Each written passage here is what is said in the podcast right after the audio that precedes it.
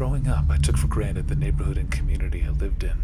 Quiet, peaceful cherry trees blooming in the spring. I would walk to school each morning with my friend who lived across the street. Maybe it was because of this, but I felt a strong desire to own a home myself. It wasn't until I was much older that I realized just what my parents had to have sacrificed to keep me in that neighborhood. I guess that's why millennials get a bad rap. We just don't understand what it takes to make it. Regardless, I pushed myself to save everything I could to purchase a home. Grinding nail to the bone, I worked three jobs for five sleepless years to get enough just to qualify with the down payment. I'm not sure what motivates me besides my drive to have what I used to. Perhaps an overwhelming nostalgia of being a child in a haven of promising landscape. Who knows? I met with the loan officer on a Thursday. Had to get one of my coworkers at the retail store to cover my shift, just so I could meet and sign papers. They were nice enough people, as far as you could say you were paying them for their time, while signing your life away on a sheet of paper. It's almost cruel how they show you how much money this is going to cost you, as if you didn't know. This is how much we own you. Thanks, guys, got it. However, signing that paper and being told I now own my home was somehow the most liberating feeling in the world. I could ditch the crappy apartment, ditch the couch surfing between spots, start building my life, finally. Saying my obligatory thank yous and goodbyes to the financial reps, I drove by the house again. Flicking the signal to make a right off the main arterial road into town, I settled the car on the street next to a single story with a basement house. Sun burning down onto the cracked and chipped concrete, I stepped out onto the land I bought with my blood and sweat of five years. The lead paint flaked like spring tree leaves. Grass looked more like dandelions and clover than you might envision those old visions of utopia from 1950s advertisements. But it was mine, darn it. I earned this. I moved in a couple weeks later, borrowed on the labored backs of some close friends. We managed to get my humble beginnings into the new home. Several boxes were put downstairs in the basement for later organization. One of my friends noted how clean the foundation slab of the basement was, that it almost looked new in the dim lights that illuminated the unfinished space. I explained this was one of the reasons I liked this house, that despite its age, which was around 90 years, it had been impeccably maintained. We finished moving the boxes, and after some cracked beers and pizza, my company departed and I was left alone to absorb my new surroundings. With the immediate feelings of congratulations fading, I walked through the home in the evening light. Concentrating on the tactile quiet of four walls not shared with other people, I smiled at the achievement I worked so hard to reach. Yawning and stretching my arms, I walked down the hallway to my bedroom for the night. Slipping into the cotton sheets, I drifted into sleep almost immediately.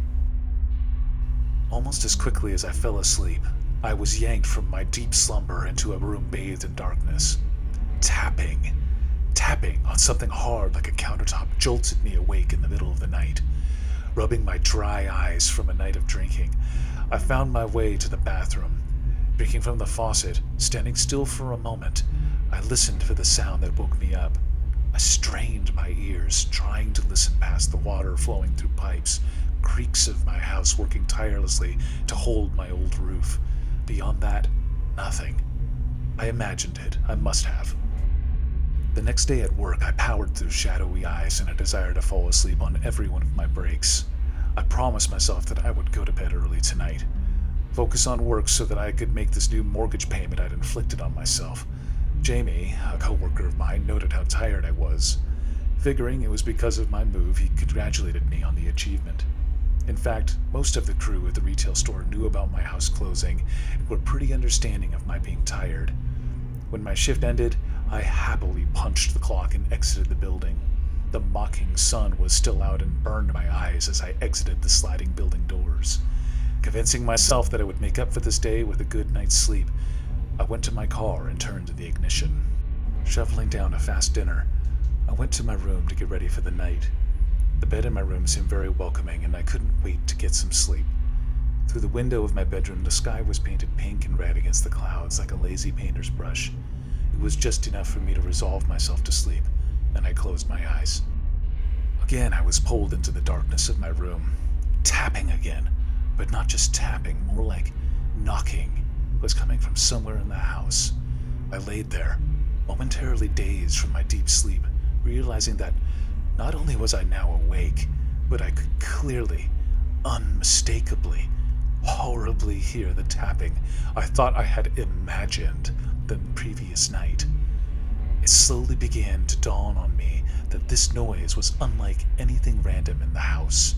Not like a faucet drip or the creak of a house, more like someone intentionally tapping a window to get your attention, with the hollow thud of it against a hard surface.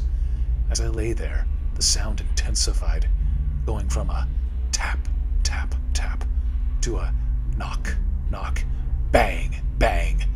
Something, someone, was trying to get my attention. I crawled out of bed carefully, trying not to make too much noise on the floorboards of my room. My instinct was to check the front door, but as I moved toward the front of my house, it occurred to me that the sound was not coming from the entrance, it was coming from below me. There's not really any sensation quite like the feeling like an intruder could be in your home. My gut developed a hole, my skin went cold as if the room dropped 10 degrees suddenly. Frozen in my steps, staring at the floorboards where the sound emanated from, I thought quickly about what to do. Reaching into a nearby closet, I grabbed an old baseball bat from my high school sports days. Gripping the cool leather in my hands together, I slowly approached the basement door, the pathway to the only place in the house that could possibly have this person in it. Twisting the handle of the door and pulling carefully, the old door hinges whined in complaint as the door opened slowly. As the sound of the door hinges rang out, the knocking suddenly stopped. I stood, staring into the dark stairwell, waiting for whoever it was to show themselves. I flicked on the light switch that controls the dim lights, and the bottom of the stairwell became illuminated. From the top of the stairs, I could see the entire basement under the house subfloor. I peeked into the room, which, other than having my boxes shoved against the walls, was surprisingly empty. Gingerly, I stepped down each step slowly, taking in my surroundings. Looking into each corner of the room, I didn't see anything unusual that would cause me alarm, no intruder to speak of. The windows all appeared still latched from the inside. How could they have gotten out of the basement so quickly? Also, the only way out would have been these windows. In that moment of contemplation, the knocking, no, the banging, came back louder than I had ever expected it to have been. I nearly jumped out of my skin as I realized it wasn't coming from inside the room, but from below my concrete foundation slab. But that's impossible. There's no way someone is down there. The sound, whatever it was, begged to differ with that opinion, and it got only louder. The bangs then turned suddenly to scratching noises. Something was trying to claw its way into the house through a solid cement slab. I'd had enough. I ran back up the stairs of the basement, shut the door, and locked it. I went back to my bedroom, found my nearest headphones, and resolved myself to sleeping through loud music for the rest of the night to drown out the pounding noise from the basement. The next morning came, and the sounds of the basement had vanished. I was tired again, but now much more terrified, realizing that what I had heard wasn't some product of my brain and REM sleep. That was real. I did not imagine those sounds. I dressed for work, and as I head out the door, glanced at the basement door, still locked. Unsure of what else to do, I left for my day and tried to forget what happened. Normally, I'm eager to see the hours tick away at work. Now, I dreaded what it meant to go home. Would I hear the same sounds? Would I ever sleep again? I took my time packing up to leave work. Even went to a sit down restaurant for dinner, something I hadn't done since I began my goal of owning my own home. It would have been comforting, maybe rewarding, after signing the papers of the house. Now, though, it felt like it was just prolonging an inevitable conclusion. I would have to deal with whatever this was. With apprehension weighing on me, I paid for my food, began my trek home. The house was calm when I entered, no sign of anything unusual. Glancing at the basement door again, I moved toward my bedroom and resolved to head into bed immediately. This time, I would go straight to my headphones if I heard anything. Maybe talk to my friends in the morning about what to do. I pulled the bed covers over my head as if, like a child, this would somehow protect me from whatever was haunting my sleepless nights. What I wasn't prepared for was the screaming that pierced every wall of the home. Slamming my hands against my ears, I strained to block out the noise. It was almost like an animal, a male and female tone blended to one to make an unnatural howl. The sound was accompanied by ferocious scraping against concrete in the basement below me. I grabbed my backpack and ran for the front door. I was out of there, practically breaking down the door into the cold bite of the evening air. The only thing I could think of doing was going to a hotel. After a night of working out what I was going to do without much success, I showered and made my way to work. I could barely pay attention to the customers and their questions. What I was experiencing turning over in my head like an engine that never starts. I'd never experienced a problem like this where I had no idea where to go, no idea what to do. My boss, probably noticing I was not myself, sent me to go on a break. Said if I'm not feeling well to go ahead and take the rest of the day off. I made my way to the break room, thinking that any other time a free day off would be something I enjoyed. Now, the prospect of spending more time in this terrible situation was the last thing I wanted. I sat down at the shared table in the break room. Jamie was eating his lunch quietly, reading from a year old magazine the various employees throw on the table for public use. He looked up as I entered and watched me sit down. He asked me how I was feeling, probably noting I wasn't myself. I'm not sure what made me do it, but I conveyed my story to him in all the hair raising detail that I could help him understand. He listened while continuing to eat his lunch, almost unfazed by the story I was telling. I thought at first that Maybe he didn't believe me. But then he responded to my story with, Don't you think you should go home and let me out? These words hung in the air awkwardly as Jamie stared directly into my eyes. Then slowly his face peeled into a smile. His face slowly stretched unnaturally till the smile reached both his ears and continued up his head. I stood suddenly, kicking the chair I was sitting in across the room behind me. I backed away toward the exit. Jamie, or whatever this was, following me with its eyes as I left. Not wanting to turn my back on the break room as I headed back into the store, I bumped into another person. It was Jamie. Hey man, watch out. I just looked at him in disbelief, then back at the break room where I was just talking to him. It. I don't know.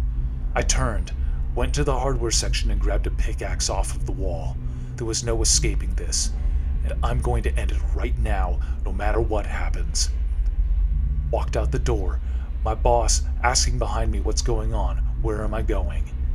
Got into my car and peeled out of the parking lot and onto the road with more determination than I'd ever felt in my life. The house was silent when I went in, but it may as well have been on fire for all I cared. I marched down to the basement with my new tool Pulling my work uniform off, I gripped the waxy wood handle and began driving the pick into the newly laid concrete.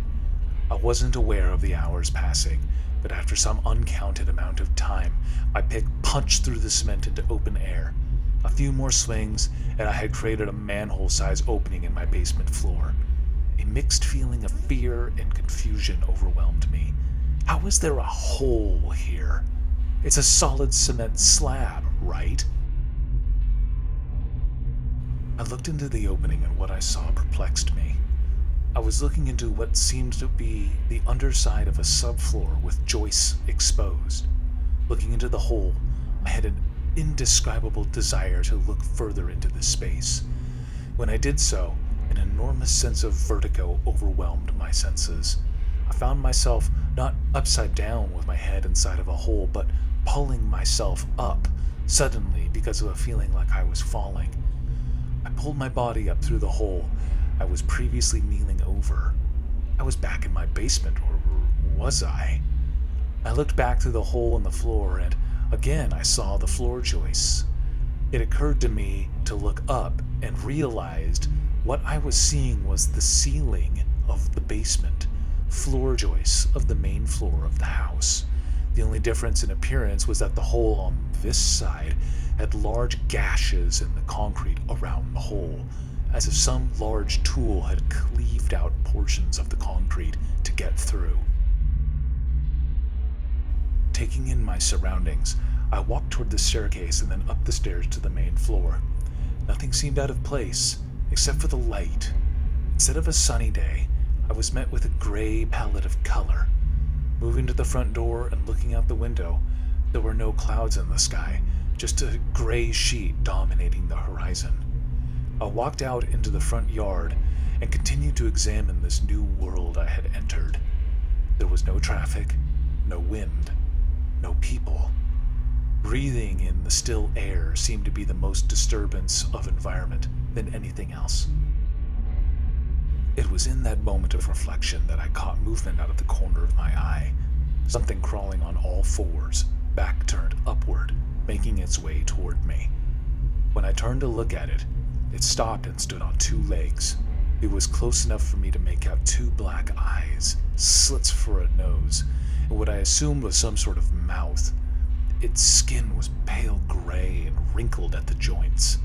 It slowly opened its mouth into an impossibly large opening and began wailing that inhuman howl at me. I turned on my heel and ran back into the house, through the hole in vertigo I had experienced before.